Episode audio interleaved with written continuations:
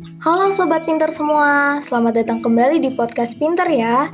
Pada episode kali ini, izinkan saya, Alia Nindya, selaku moderator untuk memandu jalannya podcast Pinter episode ke-12 ini. Salam kenal Sobat Pinter semua. Nah, pada episode ke-12 ini, tema yang akan kita angkat merupakan sebuah tema yang sangat tepat untuk dibicarakan di waktu ini waktu di mana mahasiswa baru masih menyesuaikan diri dan beradaptasi dengan lingkungan kuliah. Nah, tema kita kali ini adalah berprestasi di tahun pertama kuliah, mungkinkah dilakukan oleh maba? Tema ini benar-benar tepat dibahas pada waktu-waktu sekarang, karena semester ganjil yang kita jalani sekarang barulah dimulai dan terbilang masih seumur jagung. Dan pasti para mahasiswa baru penasaran dong tentang bagaimana caranya untuk berprestasi di dunia kampus. Apalagi langsung berprestasi di tahun pertama nih. Nah, guna menemani kita berbincang terkait hal itu, podcast Pinter kedatangan Kang Lasman dan juga Teh Cynthia nih sebagai narasumber episode kita kali ini. Mungkin kita sapa dulu ya. Halo Kang Lasman. Halo, gimana kabarnya Alia? Baik, Kang Lasman gimana nih kabarnya? Alhamdulillah baik banget. Sebelumnya enaknya dipanggil Kang Lasman atau Kak Lasman nih? Boleh panggil Kak Lasman. Oke, siap Kak Lasman. Sekarang kita ke Teh Cynthia dulu nih. Halo Teh Cynthia. Hai. Halo. Apa um, kabar nih Teh? Kabar aku baik. Gimana Alia kabarnya? Alhamdulillah baik juga. Teh Cynthia enaknya dipanggil apa nih? Uh, boleh dipanggil Cynthia aja. Oke, siap. Oke, sebelum masuk ke pertanyaan yang berat-berat nih, boleh banget nih untuk Kang Lasman memperkenalkan diri terlebih dahulu. Oke, Kang Lasman terima kasih banyak buat Alia yang udah mempersilahkan aku. Halo semua, kenalin aku Lasman. Aku merupakan mahasiswa program studi di Fakultas Hukum Universitas Pajajaran semester 3 angkatan tahun 2020. Oke, dari Fakultas Hukum nih ya, Kak Lasman. Yaps, benar banget. Oke, kalau Cynthia gimana nih? Boleh dong diperkenalkan dirinya sendiri? Sebelumnya terima kasih Alia. Halo Sobat Pintar semua, perkenalkan nama aku Niputu Cynthia Ika Pratiwi, bisa dipanggil Cynthia dari Fakultas Keperawatan Angkatan 2021. Oke, kalau sekarang boleh tahu uh, Kang Lasman dan Cynthia ini lagi sibuk apa aja sih? Boleh nih dari Cynthia dulu. Kalau kesibukan saat ini yang menjadi kegiatan utama tentunya perkuliahan. Di samping kegiatan kuliah, aku juga ada kegiatan tambahan yang namanya LDKM. Jadi LDKM itu adalah sejenis ospek jurusan dari Fakultas Keperawatan. Kemudian uh, aku juga baru keterima magang nih di Departemen Akinov uh, dan saat ini juga dalam proses persiapan lomba bisnis plan. Wah, cukup padat ya dari mulai perkuliahan, ospek jurusan, magang di BEM Kema Unpad, dan mengikuti lomba. Oke, kalau Kang Lasman gimana nih eh, kesibukannya saat ini? Oke, untuk aku sendiri, kesibukan aku akhir-akhir ini selain aktif di kelas sebagai mahasiswa pada umumnya, aku biasanya sering banget mengisi waktu luang aku, yaitu waktu weekend aku untuk mengikuti berbagai kompetisi debat, dan mungkin hampir setiap bulan pasti akan selalu mengikuti satu lomba debat seperti itu. Dan untuk di luar sendiri dari kampus aku aktif sekali ikut mengikuti organisasi seperti aku menjadi educational mentor di beberapa komunitas pendidikan. Salah satunya adalah di Helpedia Indonesia dan juga di beasiswa mentorship sahabat prestatif dan mungkin selain aktif di kelas aku memang cenderung lebih suka berkegiatan di luar kampus mengikuti berbagai kompetisi dan juga aktif di berbagai komunitas. seperti itu. Jadi nggak hanya di kampus Unpad aja ya kak, tapi di luar kampus juga ternyata Kang Lasman aktif nih di organisasi luar kuliah, terus mengikuti lomba-lomba ya kak tadi tiap bulannya, keren banget sih. Oke, sekarang uh, aku mau tanya dong ke Kang Lasman dan Cynthia. Aku mau tahu dong sebenarnya prestasi apa aja sih yang kalian berdua itu telah raih dan apa yang mendorong Kang Lasman dan Cynthia untuk tetap berprestasi meskipun masih maba? Boleh dari Kang Lasman dulu dijawab. Oke, mungkin untuk prestasi yang aku coba highlight di kesempatan kali ini mungkin yang baru aku dapat beberapa pekan kemarin di mana aku meraih medali perunggu sebagai bronze medalist best speaker top 15 di kompetisi debat mahasiswa Indonesia itu merupakan kompetisi debat tertinggi di tingkat nasional yang diadakan oleh Pusat Prestasi Nasional eh, Kementerian Pendidikan dan Kebudayaan Riset dan Teknologi Republik Indonesia. Dan mungkin alasan kenapa pada akhirnya aku cenderung sangat ingin berprestasi sejak maba sebenarnya itu salah satu tujuan aku karena aku diterima di FH Unpad itu melalui jalur prestasi jadi ada semacam moral obligation dari aku untuk bisa berkontribusi balik kepada Unpad seperti itu. Dan di sisi lain kompetisi debat ini merupakan salah satu kompetisi yang memang menjadi jalan pembuka aku untuk berprestasi di Unpad. Karena jika menilik ke sejarah ke belakang gitu Unpad di kompetisi yang baru aku sebutkan tadi itu tidak pernah ke nasional. Dan baru kali ini akhirnya ke nasional dan alhamdulillah pertama kalinya ke nasional dan langsung dapatkan medali perunggu seperti itu. Dan itu merupakan pencapaian terbesar aku sejauh ini sebagai seorang mahasiswa di EVA Unpad seperti itu. Wah keren banget sebelumnya Unpad nggak pernah tapi pertama kalinya masuk langsung mendapatkan medali perunggu dan berarti uh, motivasi Kang Lasman itu sendiri seperti kayak ada kewajiban ya Kak untuk uh, membalas Unpad karena diterima di jalur prestasi keren-keren. Oke kalau Cynthia sendiri bagaimana nih? Apa aja prestasi yang sudah Cynthia dapatkan dan mengapa Cynthia terus termotivasi untuk terus berprestasi? Terkait dengan prestasi yang pernah aku raih, aku sampai saat ini mendapatkan 13 medali Scientific Award di tingkat internasional dan juga nasional. Untuk prestasi tertinggi aku itu adalah Bronze Medal Thailand Inventors Day yang diadakan uh, semasa aku SMA begitu.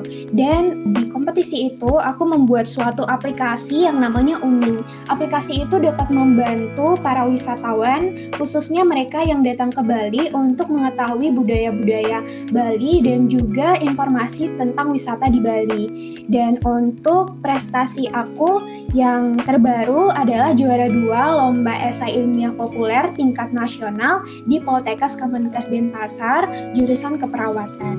Terus berbicara tentang uh, kenapa sih aku ingin untuk berprestasi di tahun pertama ini karena uh, yang pertama aku ingin menambah pengalaman dan juga mengasah kemampuan menulis aku serta menambah relasi. Harapannya di tahun-tahun berikutnya aku dapat konsisten untuk terus berprestasi dan membawa nama Unpad di tingkat nasional maupun internasional.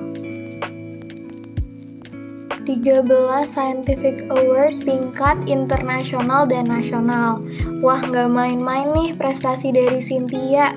Terus motivasinya tadi juga ingin dikenal ya oleh para sivitas UNPAD, terus membawa nama UNPAD di kancah internasional.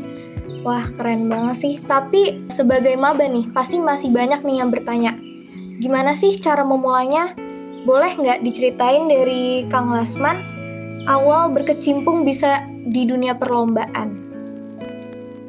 Oke, untuk awal banget berkecimpung di dunia perlombaan, sebenarnya ini sudah jadi suatu hal yang tidak baru buat aku. Jadi aku sudah merasa dari awal masuk kuliah pun sudah memiliki tujuan dan juga motivasi yang besar untuk bisa berprestasi. Dan mungkin awal sekali adalah aku di Unpad itu nggak kenal siapa-siapa dalam arti aku nggak punya kakak kelas di SMA aku juga yang masuk Unpad karena kebetulan aku anak rantau dari kota Samarinda Kalimantan Timur. Dan itu benar-benar jadi tantangan tersendiri bagi aku. Aku nggak tahu gimana iklim kompetisi di Unpad di tingkat nasional dan bagaimana itu aku juga belum tahu banyak kayak gitu. Dan pada akhirnya hal yang paling mungkin aku lakukan adalah memang berusaha mendekati beberapa kating-kating yang emang uh, mereka passion di bidang yang sama seperti aku ada beberapa kating-kating memang berpengaruh terhadap perkembangan prestasi aku sejauh ini. Ya di antaranya mungkin yang paling aku paling dekat mungkin merupakan salah satu juga yaitu ada Kang Gigi dari ilmu pemerintahan uh, Unpad seperti itu.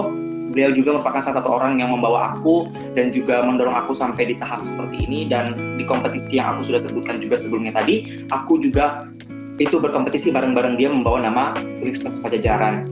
Dan hal itu juga yang pada akhirnya membuat aku apa ya jadi punya determinasi lebih karena aku udah punya orang yang aku bisa kenal. Dan pada akhirnya aku bisa mengembangkan diriku lebih lagi di uh, Eva Unpad dan juga di kompetisi-kompetisi tingkat nasional.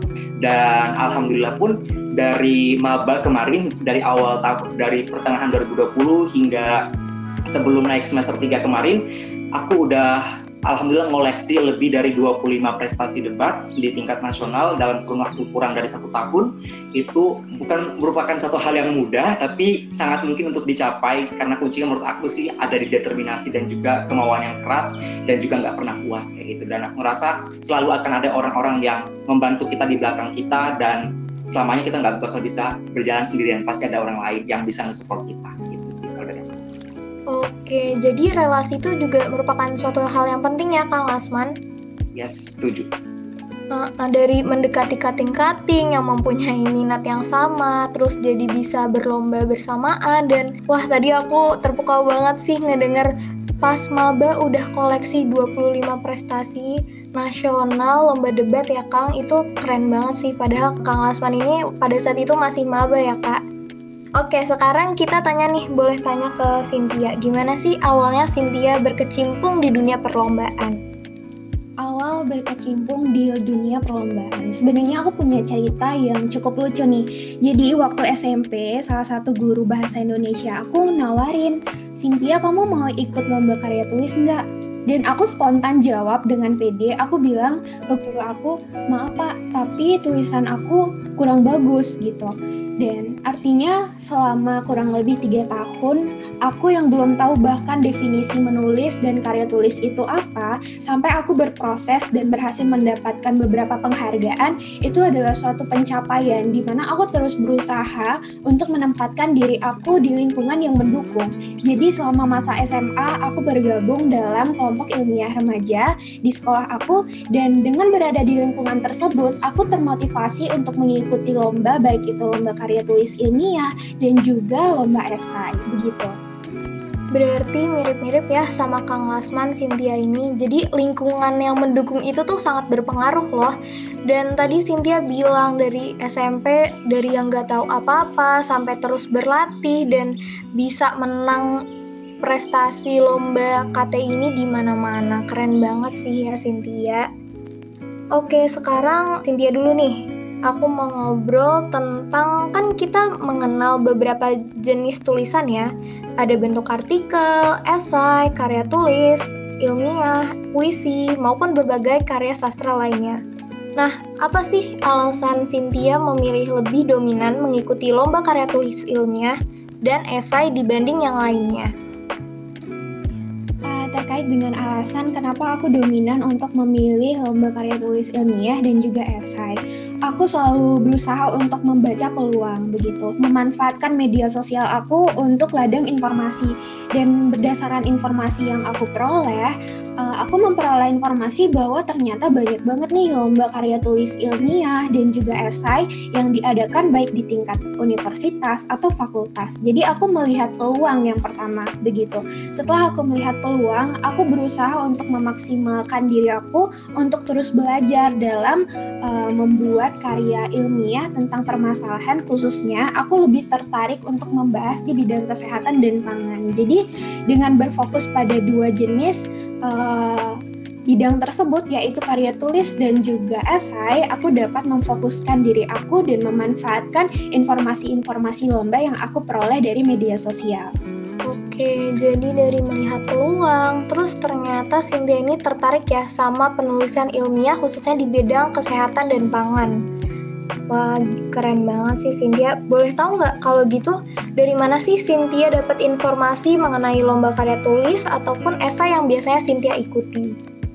Seperti yang aku bilang tadi, aku selalu berusaha memanfaatkan uh, media sosial sebagai sumber informasi aku untuk mengetahui informasi tentang perlombaan yang sedang diadakan gitu. Jadi aku beberapa kali sempat mengikuti akun-akun seperti pusat info lomba, info lomba dan beberapa tagar lomba esai dan karya tulis dunia.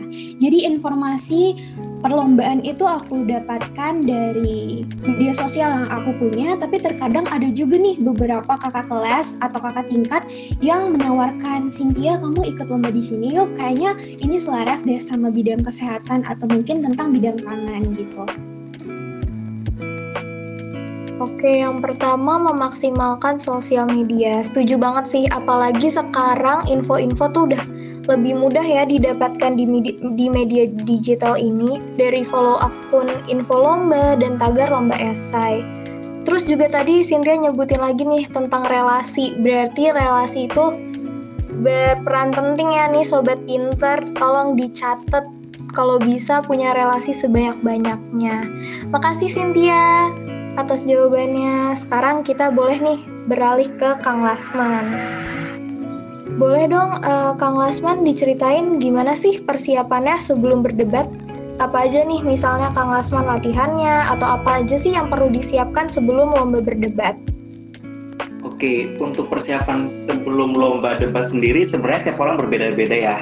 Kalau aku pribadi sebenarnya yang terpenting itu kita harus selalu mengupgrade uh, isi kepala kita, artinya pengetahuan yang kita punya itu harus selalu kita upgrade karena kalau di debat itu topik-topik perdebatannya biasanya itu yang lagi hype terus juga isu-isu faktual yang memang lagi banyak dibicarakan dan juga menjadi diskursus di masyarakat seperti itu. Sehingga menurut aku salah satu preparation yang paling bagus adalah memang intensitas kita untuk bisa mengupgrade informasi dan juga pengetahuan. Itu kenapa pada akhirnya aku cenderung walaupun dulu banget pas SMA tuh nggak suka baca berita gitu ya atau nggak suka baca buku in general gitu but karena sudah ada apa ya sudah ada motivasi yang besar dari aku dan juga aku merasa kayak peluangku juga ada di debat seperti itu melihat track record mungkin dari Malba sampai detik ini. Dan situ aku mulai merasa bahwa memang preparation itu sepenting itu. Persiapan itu sangat penting kalau aku pribadi selain tadi self insentifnya berupa memberikan pengetahuan kepada otak dan diri sendiri, di sisi lain biasanya kita punya technical preparation, jadi kita punya uh, persiapan teknik seperti misalnya kita melakukan sparring, ini penting sekali gitu ya, karena dalam konteks sparring itu kita bakal berusaha simulasi debat seperti itu, otomatis kita harus melawan orang. Nah, dalam konteks debat ini sendiri kadang tidak menutup kemungkinan kita sparringnya itu bukan lawan sama anak unpad aja gitu sangat mungkin untuk bisa bersparing dengan lawan-lawan kita yang di kompetisi-kompetisi sebelumnya. Misal kita ajak mereka untuk uh, latihan bareng misal kayak gitu. Nah, itu sangat membantu sekali. Karena di situ di debat itu kadang ini mungkin bagi debater-debater yang mungkin sudah punya jam terbang tinggi, terus juga mereka mungkin sudah apa ya, sudah punya determinasi yang sangat tinggi di dalam kompetisi, mungkin mereka tidak akan terlalu kaget ya kalau misal ikut lomba tanpa persiapan, itu sangat mungkin. Kalau di debat itu kadang lombanya dua hari, misal Sabtu Minggu, kadang hari Jumat itu pun orang-orang kadang nggak juga yang latihan, nggak juga yang kayak memikirkan banget gitu. Ya udah bangun pagi Sabtu pagi langsung kompetisi kayak gitu. Tapi nggak semua kan pada akhirnya kayak gitu. Jadi memang preparation ini penting. Kalau aku pribadi satu tadi downgrade, uh, upgrade maksudnya, mohon maaf, upgrade kemampuan dan juga pengetahuan yang kita miliki. Yang kedua itu memberikan self incentive yang tadi. Dan yang ketiga menurut aku penting banget untuk bisa latihan secara teknis dan itu bisa di apa ya bisa dikalkulasikan apakah kita itu udah ada kemajuan atau kemunduran atau bagian mana yang masih sangat kurang atau tidak dan itu bisa diperbaiki sebelum hari H kompetisi nanti itu sih kalau dari aku.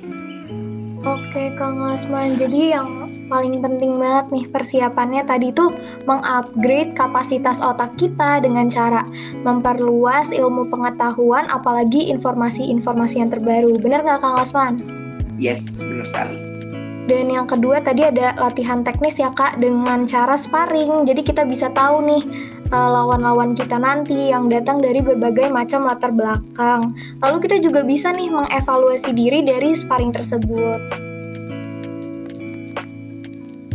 Kalau misalnya untuk Kak Lasman sendiri nih, selama mengikuti lomba debat sejauh ini hal apa sih yang paling menantang bagi Kak Lasman?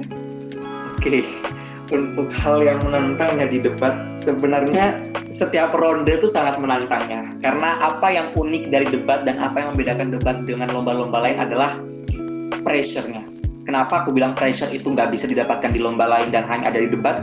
Menurut aku adalah kita dituntut gimana caranya kalian harus berdebat di waktu topik perdebatan itu baru dikasih ketika anda di dalam ruangan atau di dalam main uh, di breakout room zoom misal kayak gitu ya dan Anda hanya dikasih waktu 30 menit untuk persiapan.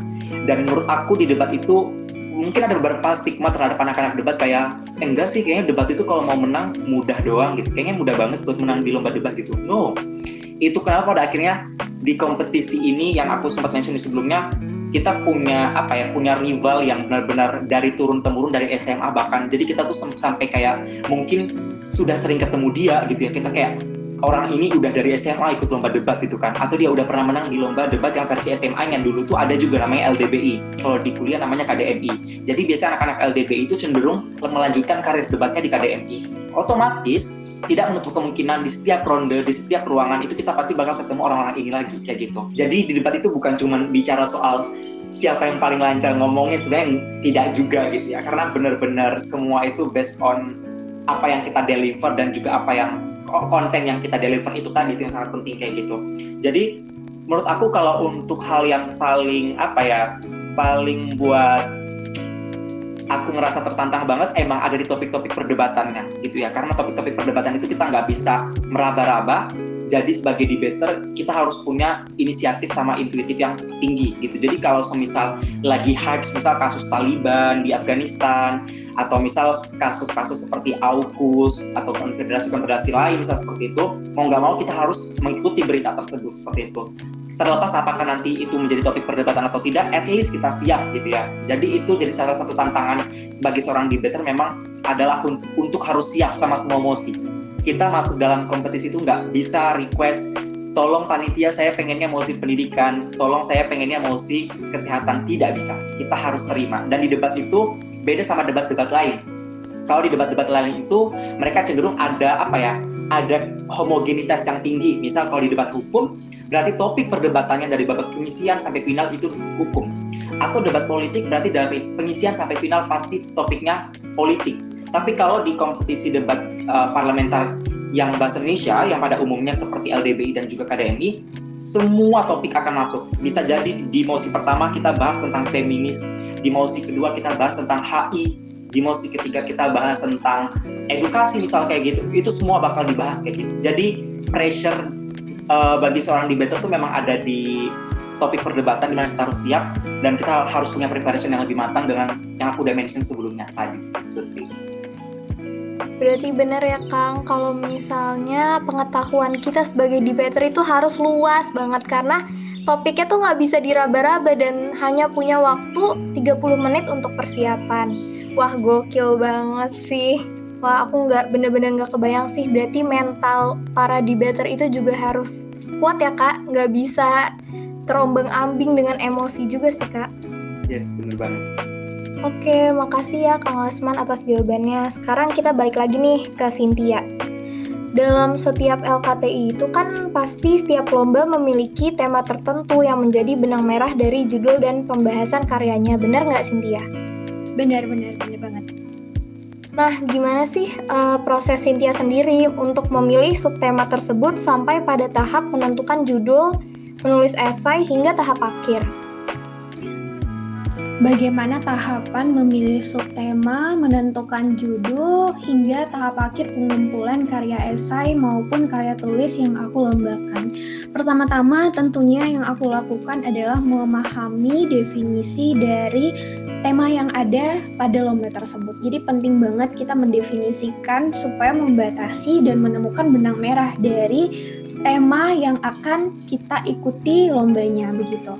Kemudian tahap selanjutnya, aku sering banget kalau aku buat karya, pasti apa pun karya yang aku buat itu selalu berhubungan dengan permasalahan aku selama ini. Contohnya seperti karya Uning, aplikasi Uning yang aku lombakan di Bangkok saat itu adalah salah satu aplikasi yang memberikan fasilitas informasi kepada para wisatawan. Sebenarnya cerita di balik itu muncul dari suatu keresahan aku sendiri. Pada saat itu aku sempat pergi ke Purwokerto di malam hari dan aku benar-benar kebingungan untuk cari informasi tentang daerah itu, tentang hotel ataupun tempat-tempat wisata, baik juga tentang oleh-oleh dan lainnya. Jadi kurang banget nih informasi saat aku pergi ke tempat yang baru begitu. Nah, dari keresahan tersebut, dari permasalahan tersebut, aku ingin menyelesaikannya untuk membantu diri aku dan membantu orang-orang yang punya permasalahan yang sama. Akhirnya dari permasalahan tersebutlah aku merancang suatu aplikasi bersama teman-teman untuk dapat memberikan informasi tentang budaya, tentang kegiatan-kegiatan yang ada di daerah tersebut, makanan yang ada di daerah tersebut, kemudian produk-produk oleh-oleh. Jadi, aplikasinya itu tidak hanya dapat memberikan informasi kepada para wisatawan, tetapi juga memberikan informasi kepada wisatawan dan juga kepada para uh, produk lokal untuk mempresentasikan atau menjual produknya pada aplikasi ini begitu. Jadi sangat bermanfaat untuk menyelesaikan problem aku sendiri dan juga orang-orang yang mungkin mengalami hal-hal yang sama. Setelah aku menyelesaikan uh, penentuan tema itu, aku akan berlanjut pada proses penyusunan karya tulis ataupun esai dengan tetap memperhatikan komponen-komponen penilaian untuk memungkinkan aku memenuhi dan juga menjadi seorang seorang juara. Jadi harus pertama itu harus memahami tema dari lomba tersebut. Dan yang menurut aku menarik banget nih, dari pengalaman diri sendiri akan keresahan terhadap suatu masalah yang Cynthia ingin selesaikan, akhirnya bisa loh membuahkan suatu karya yang bermanfaat bagi diri sendiri dan orang sekitarnya. Menarik banget nih. Kalau gitu prosesnya itu tuh berapa lama yang Cynthia butuhkan dalam menyelesaikan karya ilmiah atau karya esai tersebut berkaitan dengan waktu yang aku butuhkan, sebenarnya aku kan dominan untuk ikut lomba di karya tulis ataupun esai. Kalau karya tulis itu cenderung butuh waktu yang lebih lama. Terlebih lagi kalau kita mau ngambil topik yang penelitian, seperti penelitian aku yang berkaitan dengan potensi biji nangka untuk mengatasi kondisi stunting. Jadi itu benar-benar perlu suatu evaluasi dan waktu yang lebih lama penyusunannya. Gimana kita menentukan formulasi yang tepat, juga menentukan bagaimana bagaimana uh, pengambilan metode pengambilan data dan juga melakukan uji kuesioner kepada para ibu agar karya yang kita buat itu benar-benar suatu karya yang dapat mempresentasikan suatu permasalahan tersebut dengan mencantumkan solusinya berupa inovasi dari pai biji nangka. Jadi salah satu karya aku itu membahas tentang pai biji nangka di mana kan kita tahu sebenarnya selalu berkaitan dengan lingkungan di sekitar aku seperti yang kita tahu kalau pai susu itu kan benar-benar terkenal banget ya Ali ya. Nah, pai susu itu menjadi salah satu oleh-oleh khas Bali. Nah, dari potensi itulah aku ingin memperkenalkan daerah aku khususnya daerah Bali uh, yang aku tuangkan dalam karya tulis ilmiah begitu. Dan untuk waktunya itu kurang lebih sekitar 2 sampai 3 bulan untuk karya tulis ilmiah nih. Nah, untuk esai biasanya aku menghabiskan waktu mulai dari penentuan judul, uh, kemudian masa menulis esainya sampai pada tahap akhir dan juga kadang beberapa kali sempat ada bimbingan itu biasanya paling lama 3 sampai 4 minggu. Wah, aku juga suka banget nih Cynthia tadi sama pai susu. Oke, tadi kalau karya tulis ilmiah lama juga ya, bisa 2 sampai 3 bulan. Dan kalau esai bisa sekitar 2 minggu sampai 3 minggu. Ini tuh uh, jarak waktu yang cukup jauh ya Cynthia. Iya, cukup jauh banget. Terlebih kita uh, kalau dari struktur nih ya, kalau karya tulis ilmiah itu kan terdiri biasanya nih, biasanya terdiri dari lima bab, di mana bab satu itu ada pendahuluan, bab dua itu ada tinjauan pustaka, bab tiga itu ada metode, kemudian bab empat itu ada pembahasan, dan bab terakhir itu ada kesimpulan. Sedangkan kalau esai nih, biasanya esai-esai yang aku ikuti berdasarkan pengalaman lomba aku, paling banyak itu biasanya memuat uh, pendahuluan, isi penutup itu terdiri dari 10 lembar. Beda banget sama karya tulis yang biasanya bisa sampai 30 lembar ataupun 20 lembar gitu. Baik, udah kelihatan jauh ya nih perbedaannya. Mungkin sobat pinter yang ingin berkecimpung juga di dunia penulisan karya tulis ilmiah ataupun esai bisa nih tanya-tanya ke Cynthia. Oke, kita balik lagi nih ke Kang Lasman. Kan dalam lomba debat yang Kak Lasman ikuti pasti ada tuh masa ketika motion yang diberikan bersifat impromptu. Nah, gimana sih caranya biar bisa berpikir secara cepat namun tetap substantif? Oke, berpikir uh, cepat dan juga tetap substantif ya. Kalau di debat sendiri benar tadi impromptu paling maksimal itu biasanya 30 menit tapi juga tidak bisa generalisasi semua lomba 30 menit ya, tapi pada umumnya 30 menit, tapi juga ada yang biasanya 20 menit gitu. Nah, untuk aku pribadi sendiri, ini mungkin terdengar klise gitu ya. Cuman aku ngerasa hal yang bikin pada kita tuh bisa secara intuitif cepat dan juga strukturnya rapi itu memang salah satunya mungkin jam terbang. Jam terbang ini aku ngerasa juga nggak berbicara tentang seberapa banyak kita menang, seberapa banyak kita membawa piala, itu juga tidak terlalu penting. Tapi sesering apa kita mau turun kompetisi dan juga mau melihat apa ya, evaluasi diri kita tuh seperti apa di setiap kompetisi itu juga poin dari jam terbang itu sendiri. Jadi jam terbang itu juga nggak bicara mulu tentang harus menang, harus bawa juara satu dua tiga no, uh, itu juga berbicara tentang kemauan kita untuk kayak evaluasi dari satu kompetisi ke kompetisi yang lain terlepas dari hasilnya. Tapi kalau untuk aku pribadi dan juga apa yang aku pelajari sejauh ini sebagai seorang debater, yang paling membantu adalah uh, structure. Jadi di debat itu karena beberapa kali aku juga jadi speaker yang emang punya structure yang apa ya sangat pakem, artinya kayak structure itu yang kadang ngebantu aku gitu. Jadi walaupun dalam konteks 30 menit structure itu yang ngasih sign ke aku, ngasih sinyal ke aku apa aja yang harus aku deliver itu. Jadi artinya ketika aku nanti speech, ketika aku deliver my argument gitu, aku nggak bingung lagi aku harus mulai ngomong dari yang mana. Aku harus menjelaskan poin yang penting itu yang mana, kayak gitu. Jadi ketika mosi itu udah di launch gitu ya, udah udah ditampilkan, itu udah di otak tuh udah mulai mikir tuh. Atau mungkin kadang kalau lombanya offline ya, kalau lombanya offline itu kadang dari main hall ke kelas-kelas itu biasanya kan kita jalan kaki tuh ya jalan kaki. Itu biasanya orang itu bukan bukan apa ya bukan lagi enteng-enteng gitu enggak. Orang-orang biasanya cenderung kalau jalan dari main hall ke room debate itu biasanya mereka sambil mikir gitu ya sambil mikir. Itu harus mikir keras kayak gitu. Contoh kalau aku di first speaker gitu ya atau di pembicara pertama itu biasanya aku udah harus mikir kayak apa sih yang terjadi di status quo? Bagaimana realitanya gitu ya. Kondisi masyarakat di status quo sekarang tuh seperti apa? Itu udah harus mulai dipikirkan ketika mosi itu udah muncul. Kemudian kayak pendirian timku maunya gimana? Tujuan apa yang aku pengen aku capai bareng timku di mosi ini? Siapa yang perlu kita protek siapa yang perlu kita selamatkan di mosi ini? Misal kayak gitu. Dan apa pembenarannya kalau kita pengen menyetujui mosi ini atau tidak menyetujui mosi ini?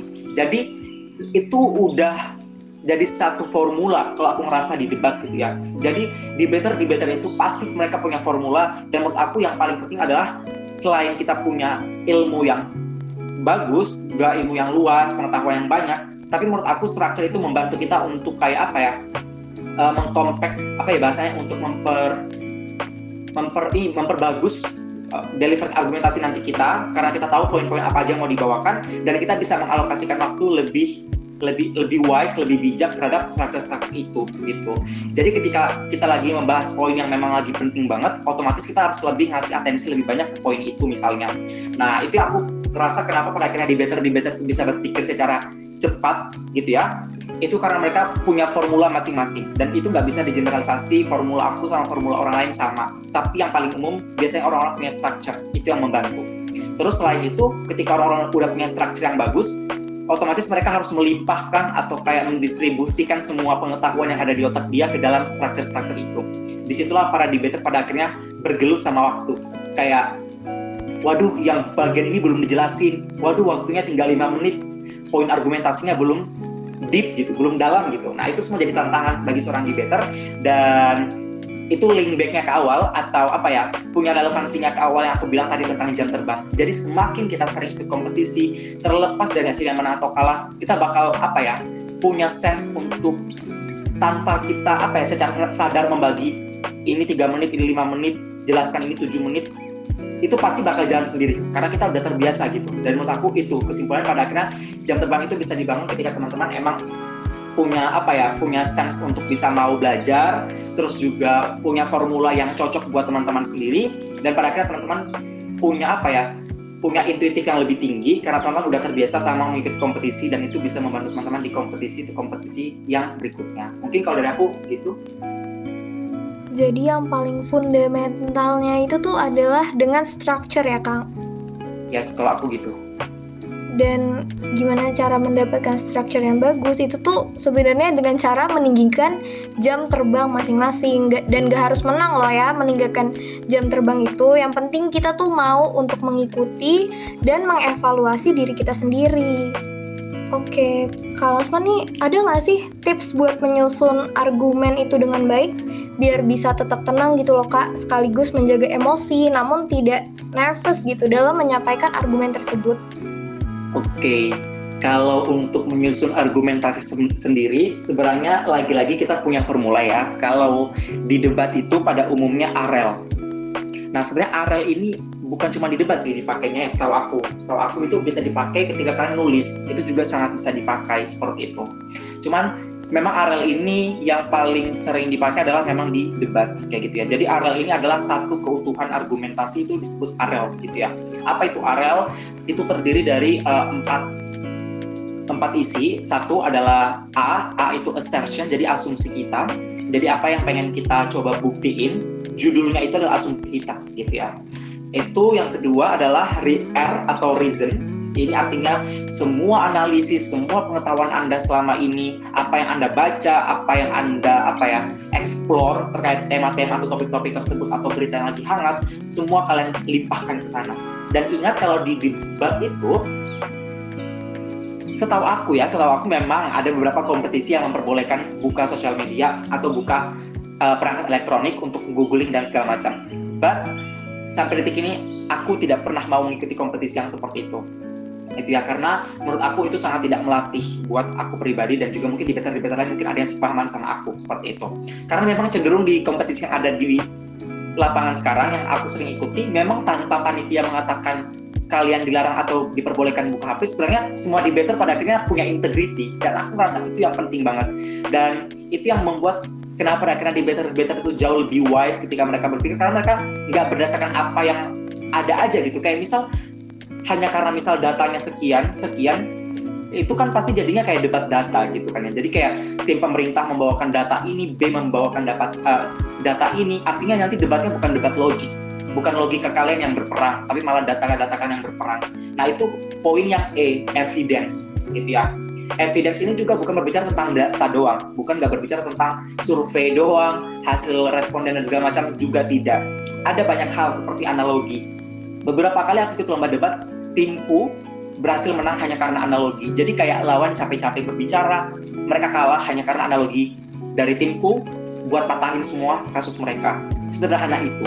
Atau misal kayak parallel example atau contoh-contoh yang mungkin kayak linear tapi beda kasus. Nah itu bisa teman-teman pakai juga kayak gitu. Jadi kayak bisa sama-samain gitu. Nah itu biasanya sense debater tuh sering banget menyamakan kasus ini dengan kasus ini, tapi dicari parallel example. Contohnya seperti apa yang bisa kayak dimasukkan kayak um, lihat dalam kasus lain hal ini juga terjadi. Nah itu biasanya kayak gitu tuh parallel example tuh. Nah yang terakhir ada L itu link back.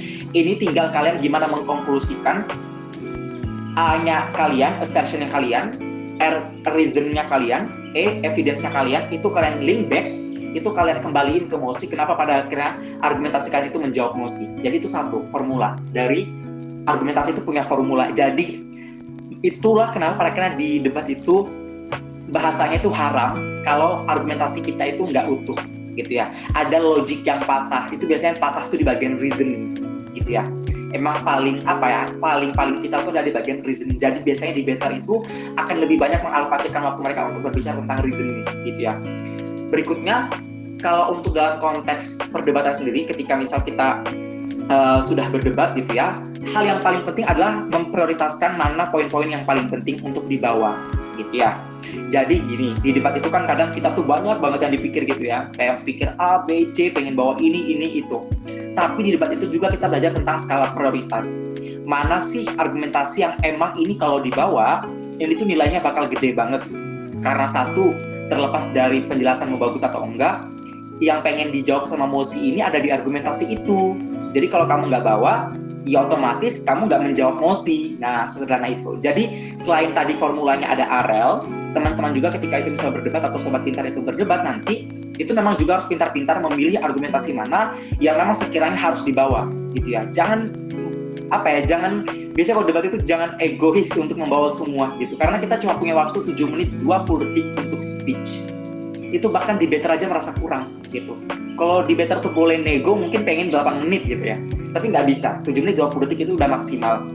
jadi itulah kenapa pada akhirnya debater debater tuh mungkin ya kalau teman-teman ngerasa kayak kenapa ya debater debater itu kalau di debater bahasa Indonesia tuh kayak mereka ngomongnya cepet gitu itu bukan karena style mereka emang cepet biasanya tapi karena habits mereka karena ada sense penjelasan yang harus mereka sampaikan dan itu nggak boleh ketinggalan nah itu di debat itu kadang satu selain selain apa uh, haramnya tadi adalah di bagian formulanya jampi atau logiknya ada yang hilang itu haram versi ini ya haram versi pas nyusun argumen. Tapi kalau haram pas versi udah berdebat itu tadi kayak poin yang ketinggalan itu sangat sangat tidak diinginkan oleh para debater. Jadi memang mereka itu cepat itu bukan karena stylenya tapi karena juga ada dorongan ini harus dibawa gitu.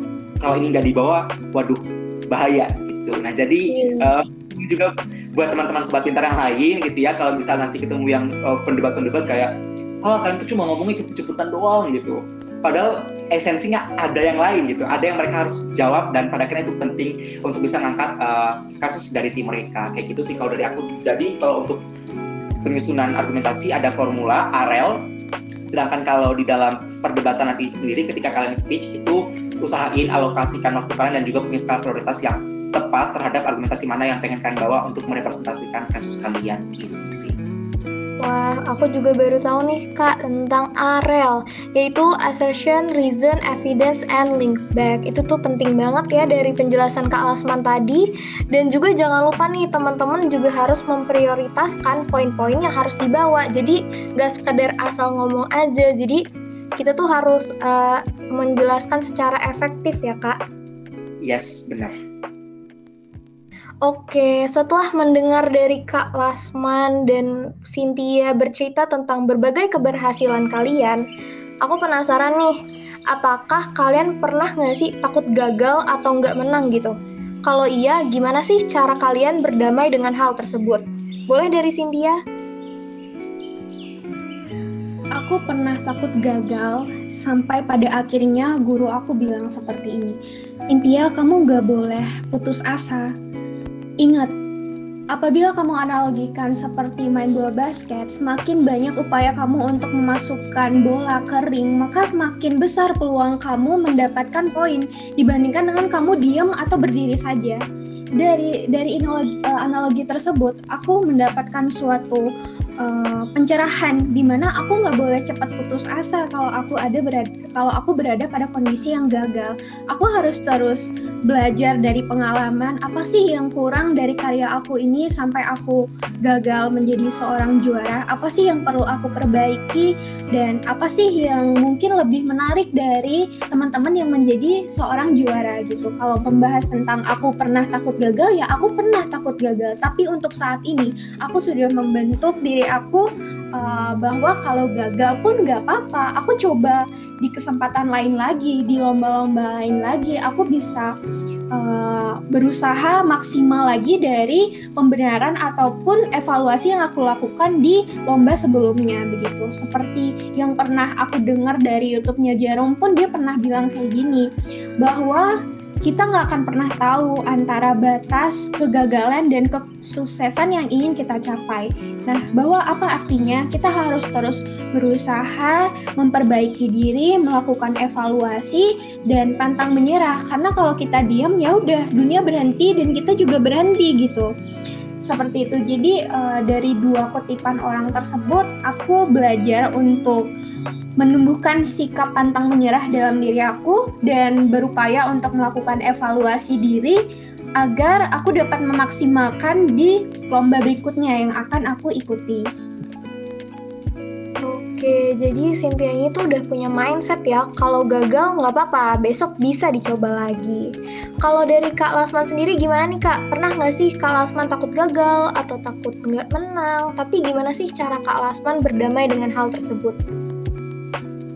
Oke, kalau dari aku pribadi sendiri, kalau pas aku di SMA, aku tuh sangat ambis. Aku tuh bisa menyalahkan diri aku ketika aku gagal dan tapi di sisi lain yang aku rasakan adalah karena aku ngerasa takut gagal itu yang jadi apa ya sign buat aku jadi signal buat aku kalau aku tuh harus tetap berusaha kayak gitu ya. Jadi walaupun terkesan tidak ingin mengalami penderitaan tapi aku jadi sadar kalau emang untuk sukses itu nggak mudah. Itu saat di SMA dan saat di kuliah ketika maba sampai detik ini walaupun tadi aku sempat mention di awal uh, aku udah menang 25 prestasi debat dalam kurun kurang dari satu tahun selama maba kayak gitu. Alhamdulillah sampai detik ini dari aku nggak ngitung yang nggak ngitung tepatnya dari berapa puluh kompetisi mungkin kurang lebih 20 kompetisi debat sampai detik ini aku kalah tiga kali. Sisanya menang gitu ya. Tapi poinnya bukan bukan terhadap oh lebih banyak menangnya keren. No bukan di situ. Aku udah mulai legowo saat aku masuk di Unpad. Jadi aku tidak lagi mau jadi diriku yang di SMA yang kalau kalau tuh kayaknya haram banget gitu ya. Aku tidak lagi. Tapi sampai detik ini aku ngerasa kayak kok sekarang kalau kalah itu udah nggak yang sesedih di SMA ya gitu.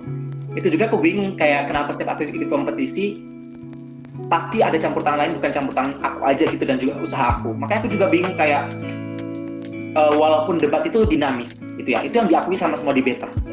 Debat itu dinamis. Hari ini kamu menang belum tentu besok kamu menang. Gitu ya tapi yang aku juga jadi cukup bingung adalah sampai detik ini aku kalah baru tiga kali itu pun di tahun 2020 gitu ya sepanjang 2021 menang semua gitu kalau bukan jadi juara tim atau jadi pembicara terbaik misalnya kayak gitu tapi yang aku rasakan banget dan aku percaya banget adalah ketika kamu gagal di satu kompetisi, sebenarnya kamu tuh gak gagal banget kok. Kenapa? Karena percayalah effortmu, strugglemu itu, itu bakal dibawa sama Tuhan ke jalan yang lain. Gitu. Jadi ketika aku udah ngerasa kok aku udah habis-habisan di kompetisi ini, tapi kok kalah gitu. Eh, ternyata ikut kompetisi debat minggu depannya champion juara satu speaker. Jadi kayak itu yang aku percaya terus sampai detik ini jadi menang atau kalah tuh buat aku udah sekarang udah kayak teman sih gitu kalau kamu datang ya udah kita berteman gitu kan tapi jangan lama-lama gitu nanti aku bakal berusaha cari TV yang lain buat bisa menang misalnya kayak gitu karena aku percaya sama salah satu quotes yang aku pegang banget sampai detik ini uh, bunyinya itu adalah Yakinlah ada sesuatu yang menantimu selepas banyak kesabaran yang akan membuatmu terpana hingga kau lupa betapa pedihnya rasa sakit oleh Ali bin Abi Thalib. Gitu ya. Itu yang aku percaya banget. Jadi walaupun aku tuh tersakit-sakit, terseok-seok, percayalah at the end of the day aku pasti bakal dapat hasilnya. Mungkin aku bisa bilang yang tadi aku sempat mention di awal banget, aku baru aja dapat medali perunggu dari kompetisi debat tertinggi di nasional se-Indonesia sebagai pembicara terbaik aku ngerasa kenapa aku aku deserve adalah aku ngerasa setahun ke belakang aku udah berjuang gila-gilaan gitu. Jadi when aku udah ketemu ini nih kompetisi yang udah aku tunggu nih. Sisanya kan kompetisi-kompetisi yang diadakan oleh universitas. Ini nih lomba yang tahunan yang udah aku tunggu-tunggu gitu. Sempet takut. Jujur sempet takut. takut ya kak, pastinya ya. Pernah ngerasain takut juga ya kak berarti. Ya, kenapa aku takut banget teman-teman? Karena aku aku sangat suka apresiasi ya ketika aku menang di Instagram aku. Happy jadi, banget kak. Yes, itu yang jadi jadi ini sih jadi apa ya cenderung jadi beban juga buat aku. Aku ngerasa kayak iya ya orang-orang tuh bukan apa bukan karena aku yang meminta orang-orang tuh memberikan ekspektasi ke aku, tapi mungkin karena itu berjalan terus menerus orang melihat aku, jadi ada ekspektasi di sana. Bayangkan akhirnya aku pernah aku menang sebelum ikut kompetisi itu aku ada menang satu kompetisi, tapi aku nggak upload di IG karena itu udah mendekati hari H kompetisi yang ini yang udah aku tunggu-tunggu ini. Aku takut beban apa ya ekspektasi orang ke aku tambah gede. Karena orang-orang mikir kayak oh Lasman tuh yang ini loh yang apa yang udah yang baru maba prestasi debatnya udah 20-an kan gila gitu ya kayak banyak banget gitu. Nah tapi akhirnya aku udah kayak pas kompetisi yang sesungguhnya pun aku ngerasa kayak ya Tuhan ini kalau aku kalah gimana ya? Gitu loh. Bahkan sampai sesederhana kayak aku sampai mikirin ini uh, pendapat teman-temanku di FH gitu. Waduh teman-temanku di FH udah ngeliat aku kayak gini banget gitu. Kalau di kelas mereka kayak ngapresiasi aku banget gitu. Ini kalau aku kalah gimana ya? Sudah sampai di tahap itu. Tapi at the end of the day aku balik lagi aku percaya perjuanganku selama satu tahun ke belakang itu nggak bakal sia-sia. Dan alhamdulillah kita udah berhasil bawa Unpad ke tingkat nasional untuk pertama kalinya dalam sejarah dan juga pada akhirnya di pertama kalinya itu juga kita tidak pulang dengan tangan kosong. Setidaknya masih ada yang bawa dapat medali kayak gitu. Itu sih salah satu hal yang aku bisa sampaikan tentang kegagalan yang mungkin menurut aku itu mungkin relate bagi sebagian orang dan bisa diambil pelajaran gitu sih Bener tuh sobat pinter. Jadi kalau kata Kak Lasman nih, menang atau kalah tuh udah kayak temen aja. Ketika kamu gagal di satu kompetisi, sebenarnya kamu tuh gak gagal loh. Karena effort kamu itu bakal dibales di kesempatan lain waktu. Gitu sobat pinter. Oke, karena durasinya udah mau habis nih. Boleh dong Kak Lasman dan Cynthia kasih closing statement untuk sobat-sobat pinter. Mungkin dari Kak Lasman dulu ya. Oke, untuk sobat-sobat pintar karena topiknya ini adalah berprestasi sejak maba gitu ya, asumsinya sejak maba gitu. Aku cuma mau bilang ke kalian, kita hanya punya waktu empat tahun lah ya asumsiinnya di kuliah gitu ya. Dan mungkin kita nggak bakal bisa ngulang lagi uh, di kesempatan berikutnya ya udah kalau kita lulus sebagai sarjana ya sudah gitu ya tapi di S1 ini aku ngerasa bener-bener self development itu sepenting itu aku juga tidak men unjustified kalau teman-teman yang pengen ya udah kuliah kuliah aja nggak ikut self development dan lain-lain aku juga tidak apa tidak lantas menyalahkan tidak juga seperti itu. Ini kembali ke choice kalian dan hak memilih kalian. Tapi apa yang membuat aku merasa self development itu penting? Dan salah satunya lewat kompetisi gitu ya. Misal kayak Cynthia lewat LKTI-nya dan aku lewat debat misal seperti itu adalah ada banyak hal yang bisa kita pelajari gitu ya. Sebenarnya kompetisi itu pasti aku percaya Cynthia juga pasti percaya dan juga itu bukan berbicara tentang menangnya aja bayangin di debat itu kan kita kadang harus uh, berhari-hari oh, harus mikirin latihan dan segala macam kayak gitu. Apalagi di LKTI misal harus berbulan-bulan atau harus berminggu-minggu mikirin esai misal seperti itu. Itu determinasi itu yang pada akhirnya mengajarkan kita untuk jauh lebih dewasa. Apa yang mengajarkan kita untuk kayak mengejar sesuatu tuh emang tidak mudah kayak gitu ya. Karena tidak semua orang misal punya privilege misal seperti itu. Dan memang harus bergerak dari bawah misalnya. Jadi untuk berprestasi itu memang tidak mudah seperti itu.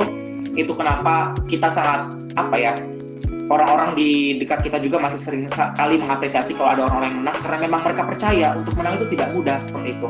Tapi buat teman-teman kema yang maba, langkah yang paling mudah buat aku adalah untuk bisa berprestasi adalah memang kalian tahu dulu uh, tujuan kalian mau berprestasi itu untuk apa kayak gitu. Apa yang pengen kalian achieve lewat prestasi itu gitu. Dan kenapa kalian harus berprestasi itu juga penting gitu ya. Jangan berprestasi hanya karena ikut-ikutan gitu ya yang ada kan akan memenuhi ekspektasi orang lain gitu. Kan akan ngerasa kayak kayaknya untuk terkenal tuh menang lomba deh. Kayaknya kalau untuk ini kayaknya harus jago ini deh. No gitu. Kembalikan niatnya itu dilurusin gitu. Jadi menurut aku penting banget berprestasi itu pasti kan bakal dibanggain orang berprestasi itu pasti punya apa ya uh, labelnya tuh bakal lebih bagus gitu ya. Tapi please banget tujuan kalian untuk berprestasi itu bukan untuk memenuhi ekspektasi orang kayak gitu. Kalau kalian memenuhi ekspektasi orang pasti kan bakal selalu capek kayak gitu. Bakal selalu ngerasa nggak puas tapi kalau kalian ngerasa itu untuk kebahagiaan kalian kalian ngerasa itu passion dan kalian ngerasa seberubah apa pun tren aku bakal tetap di sini misal kayak gitu. Se-hype apa pun lomba itu aku tetap akan ada di sini karena aku udah nyaman di sini. Bukan karena zona nyaman gitu ya bukan karena zona nyaman karena untuk jadi spesialis di satu kompetisi di satu lomba itu tidak mudah itulah kenapa kita kenal ada generalis orang yang bisa banyak hal dan juga ada orang yang spesialis memang maunya di situ. Bukan karena dia takut pada zona aman tapi dia tahu susahnya untuk sampai di tahap puncak itu sangat luar biasa. Dan aku yakin buat kema semua di mana ada kemauan pasti bakal ada jalan. Kalau kalian mau tanya debat bisa tanya ke aku. Kalau kalian mau tanya tentang KTI bisa tanya ke Cynthia. Ataupun kalau kalian punya kompetisi-kompetisi lain yang jadi passion kalian bisa ditanyakan ke BEM Kema. Mungkin aja bakal diakomodasi oleh teman-teman nanti seperti itu gitu kalau dari aku semoga uh, sobat pinter semuanya bisa lancar-lancar agendanya ke depan dan juga teman-teman yang udah mulai berprestasi bisa dilancarkan dan juga dimudahkan buat mendapatkan hasil yang terbaik gitu. Amin, terima kasih Kak Lasman. Oke, Cynthia boleh nih dikasih closing statementnya untuk sobat-sobat pintar semua. Halo Sobat Pintar semua, aku setuju banget nih sama yang dibilang oleh Kang Lasman bahwa kompetisi itu nggak semua tentang juara. Tapi suatu perlombaan yang kita ikutin tuh bener-bener nambah pengalaman banget untuk upgrade diri kita, untuk evaluasi diri kita jadi lebih baik, dan juga untuk meningkatkan kualitas diri kita sendiri begitu. Dan dalam mengikuti perlombaan itu, apabila kita menghadapi suatu kalahan atau pernah gagal, kita nggak boleh berhenti di situ. Karena kalau kita berhenti ya udah, nggak ada hal yang dapat kita uh, improve, nggak ada hal yang dapat kita evaluasi kalau kita diem. Tapi kalau kita berusaha untuk terus mencoba dan juga terus mengevaluasi diri kita untuk uh, memperbaiki hal-hal yang mungkin di kompetisi sebelumnya kurang baik, kemudian kita perbaiki di kompetisi selanjutnya sehingga seperti yang Kang Lasman bilang tadi bahwa kita tuh bukan gagal tapi di kompetisi lain kita bisa jadi seorang juara yang bahkan lebih baik dari kompetisi sebelumnya begitu. Jadi dari aku kepada uh, sobat pintar semua jangan pernah merasa uh, bahwa kegagalan itu adalah suatu hal yang buruk karena kita nggak tahu kapan kesempatan kita untuk menang dan seberapa tipis batas antara kegagalan dan kesuksesan itu. Terus berusaha dan juga jangan pernah untuk uh, putus asa begitu. Baik, terima kasih banyak nih Cynthia. Oke Sobat Pintar, setelah kita dengerin Cynthia dan Kak Lasman tadi, aku coba untuk mengambil beberapa kata ya dari Cynthia dan Kak Lasman. Yang pertama itu adalah tahu dulu tujuan yang ingin kalian dapatkan. Jangan cuman untuk memenuhi ekspektasi orang lain. Jangan jadi people, people pleaser.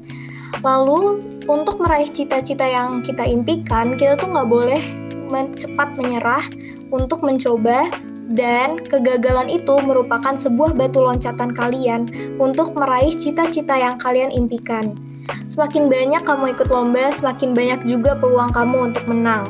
Dan yang paling penting nih, jangan pernah puas sama apa yang udah kamu raih ya sobat pintar. Terima kasih banyak Kak Lasman dan Cynthia telah menyempatkan diri untuk ngobrol bareng nih di podcast Pinter episode ke-12 ini. Semoga perbincangan kita mengenai tema tadi dapat membawa manfaat kepada Sobat Pinter ya. Nah, makasih banyak buat Sobat Pinter yang udah dengerin perbincangan kita kali ini. Jangan lupa juga untuk dengerin episode-episode sebelumnya dari Podcast Pinter di Spotify Unpad Pinter dan cek juga Instagram kita di @unpad.pinter. Saya Alia, pamit undur diri, dan sampai jumpa di Podcast Pinter episode selanjutnya. Bye-bye!